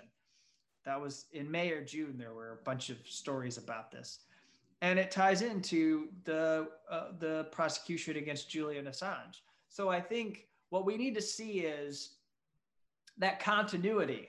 You know, I think we recognize the continuity between administrations. At least if if we're doing good commentary and analysis of the system of U.S. government, we recognize what never changes no matter who you elect. You could elect a Republican, you can elect a Democrat they elected Trump, but I don't really believe that Hillary Clinton would have been any better for Julian Assange because I, don't know if they would have dusted it off and gone forward the way that Trump did, but she joked about killing him with a drone strike.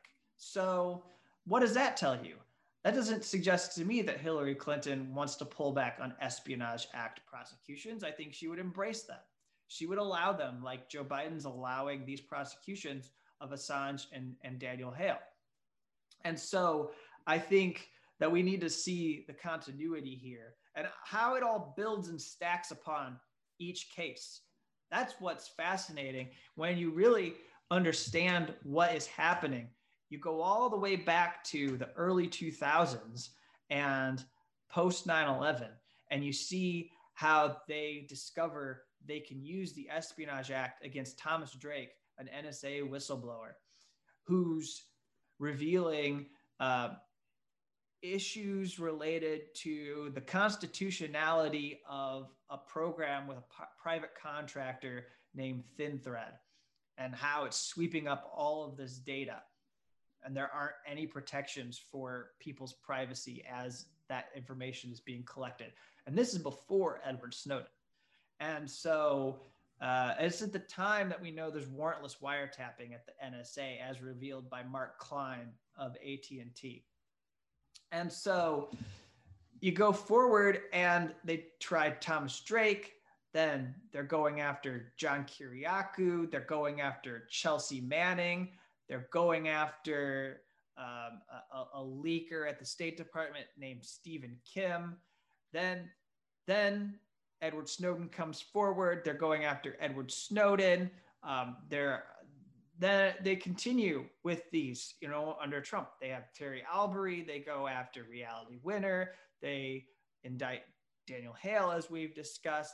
And if you look from case to case, they all build on one another. They, you know, I left out Jeffrey Sterling. Jeffrey Sterling's case started in the late 2000s and spanned from uh, the you know like the mid 2000s on into 2015 when he had a trial and then he was sentenced to prison for 42 months they all stack on each other and they get harder and harder for whistleblowers to defend themselves you each case is about taking one more element away from the accused so that they can't defend themselves and claim they're a whistleblower when they're prosecuted under the Espionage Act. And what we really need to address is that this law from 1917, the Espionage Act, is being used to stamp out some of the most important dissenters in our nation's history who are challenging the warfare state, challenging national security and intelligence agencies who, who we need to hear from. But uh, the, the, the, the, risks and costs to their lives are so tremendous that it ends up being that they're crushed in ways that overshadow completely what they are trying to reveal. And so we don't end up talking about the information. We end up talking about these cases and we end up talking about the government does to them. And you know, on one hand, that informs people of the nature of our punishment system and how cruel it is, but on the other hand, that sends a message to people in these institutions of what will happen if they come forward. And that makes an example out of them. And it says to me that there are hundreds, if not thousands, of people who have something to reveal right now who are sitting there silently and not telling us about something we need to know. And that's a very sad fact. But at this moment, I am certain that there are Snowdens and Chelsea Mannings and Daniel Hales and reality winners, and they're not going to take any steps to tell us what we need to know because they don't want to be crushed. And I don't blame them. I think that was a really powerful way to probably conclude. But I, I did, I feel like we have to ask since we, um, we kicked off our last interview with you um, asking about Rush Limbaugh's death. Um, we have to ask about the. the yeah, do you still feel sad? Yeah. Oh, it's it's occupied my time. It's like so much. Uh, I've just been going through the archive of clips that I have on my uh, old uh, Windows yeah. laptop that I keep. It's just my per- I have I have a specific right wing talk radio Windows laptop. I'm, I'm thumbing through my rosary as we uh, as we speak. Um, so Kevin, I have to get your opinion if you have one on um, Andrew Cuomo. Oh, Andrew Cuomo. So this is actually a whistleblower story Great. because uh, the attorney general's investigation into his office revealed that he had a culture of fear and intimidation in his office and i i found it to be a, a really important report i think the attorney general did some tremendous work this person letitia james you know you won't normally hear me come on and praise the work of government officials because i'm usually talking about how they target whistleblowers but letitia james a black woman in New York, has done some fine work. She's also been supporting Amazon workers who are blowing the whistle against uh, their abuses in the workplace. But here, you know, she documents, uh, or the team that she had investigating thoroughly documents the way in which people were afraid to come forward and reveal anything corrupt about Andrew Cuomo, not just sexual harassment. And that if they did cross Andrew Cuomo they would be singled out that this these people around Cuomo would go to work trying to uh, get you uh, eliminated or purged and make sure that you basically couldn't work anywhere in any place important in New York again is the sense that I get that there would be serious repercussions for you crossing Andrew Cuomo and trying to expose any sort of scandals. So we wonder why we didn't get a whole lot of information from people in his circle about the nursing home deaths that are, are like such such a horror, such a nightmare, and uh, and I think more more serious than the sexual harassment that uh, came forward, which is not to downplay its significance for the women who were mistreated and and, and handled grossly by Andrew Cuomo, but uh, people dying is always going to be worse than that. Um, and so, yeah, it's a whistleblower story. I mean, I think when you get right down to it, uh, and also the sexual harassment, this woman, Lindsey Boylan, she comes out and she says on Twitter that uh, she was sexually harassed. And the first thing they do is start talking about how they can discredit her in the press so that she cannot effectively undermine Andrew Cuomo's image. You know, he's this like pandemic king or something. And uh, we're supposed to revere him and uh, they they are talking about how they can get an op-ed printed this I mean, you probably saw the people who have resigned in disgrace from these liberal groups who times up roberta kaplan was involved in yeah. um, uh, helping andrew cuomo uh, draft an attack piece against this woman who's alleging sexual harassment get out of here. And then uh, there was a person at the Human Rights Campaign who got in trouble, um, and he was consulted. So you have people from these liberal groups who have been hashtag Me Too all over the place, and then this happens, and they're protecting Andrew Cuomo. Um, and, and you know, I'm, I'm I'm sure like I'm I'm positive that you could go through and find dozens of tweets where they talked about the Access Hollywood tape from Donald Trump and uh, you know the the the, the grab them by the pussy and, and everything and that like they were always wanting people to know um, all about that um, and and so um, yeah uh, I think I just lost my audio so I can't hear oh, you. Oh can but, you hear us now? Uh, I'm gonna. There's no seamless way for me to do this. Let me. Uh, my computer just switched the audio to my microphone, and there's no way that I can hear because I don't have anything plugged into my microphone. So let me um, take these off, and uh, let's do this.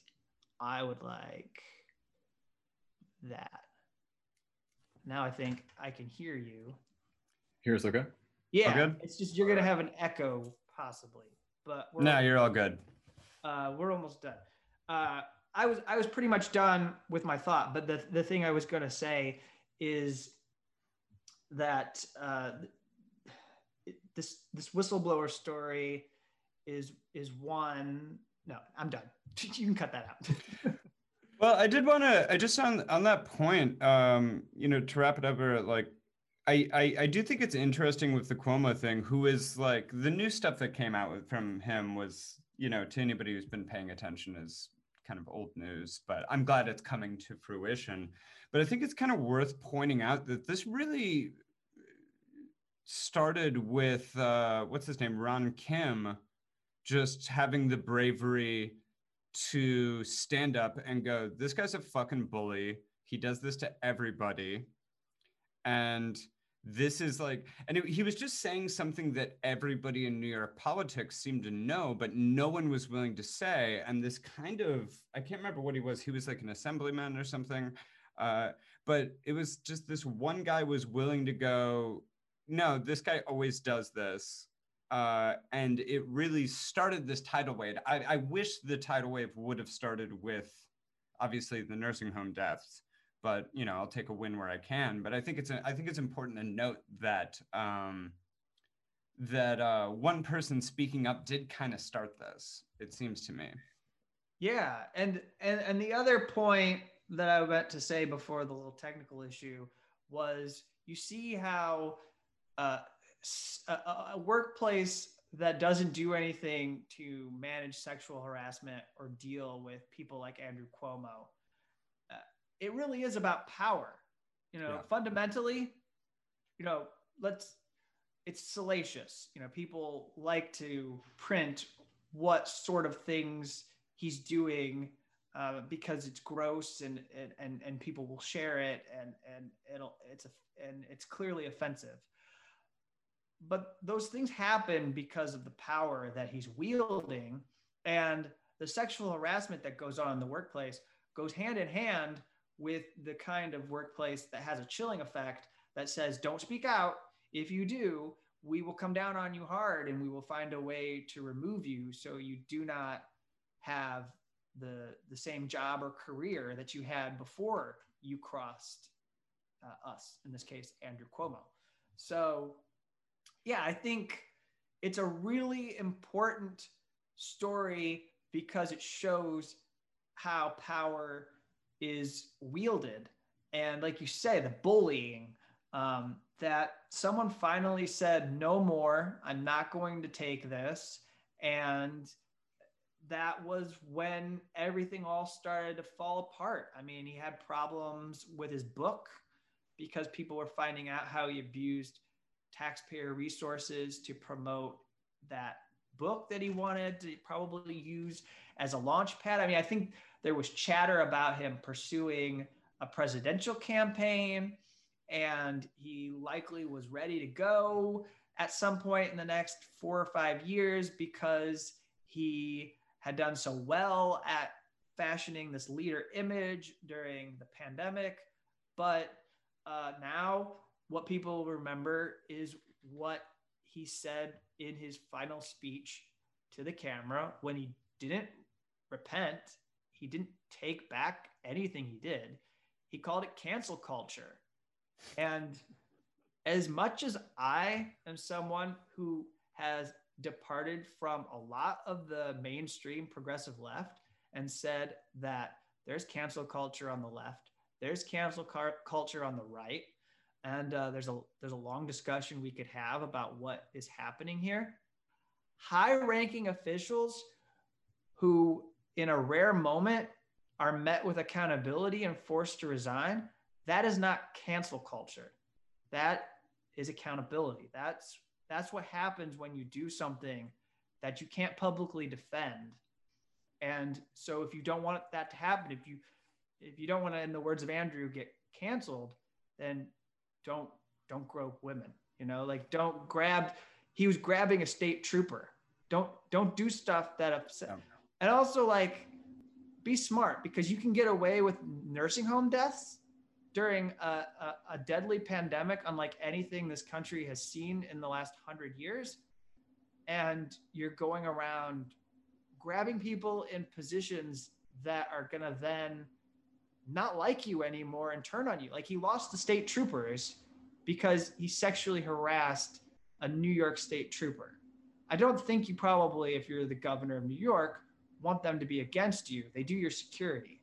They also are going to start speaking to the press about how they don't like what you do at your events. They see everything you do.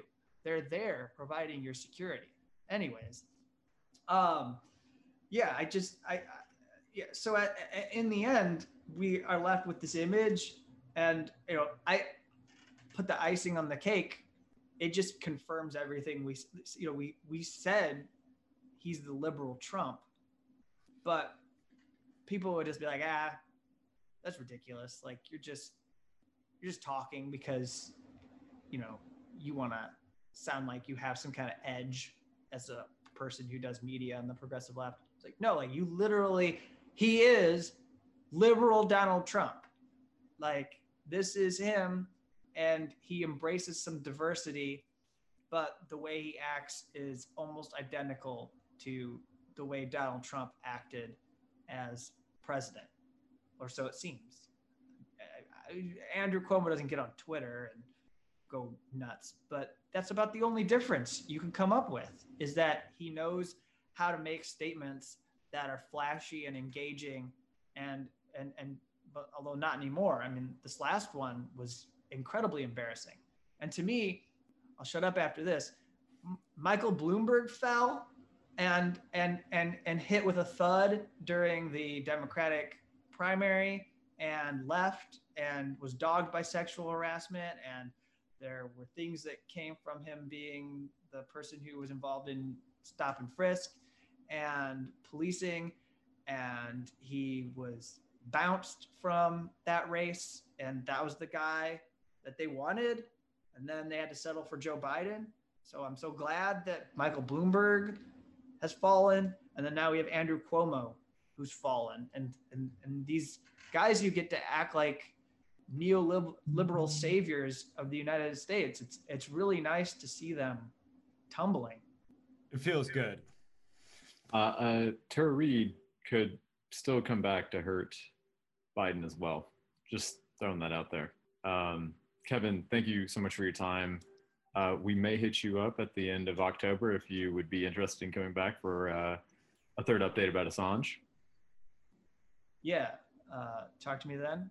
I okay. should be around and I'll be doing plenty of media, I'm certain. Uh, but uh, if not at the end of October, the first week of November for sure. Thank you. Yeah, we definitely appreciate that. Thank you so much, Kevin. Yeah, thank you again, and um, hope to talk to you soon. Yep, talk to you later. Bye.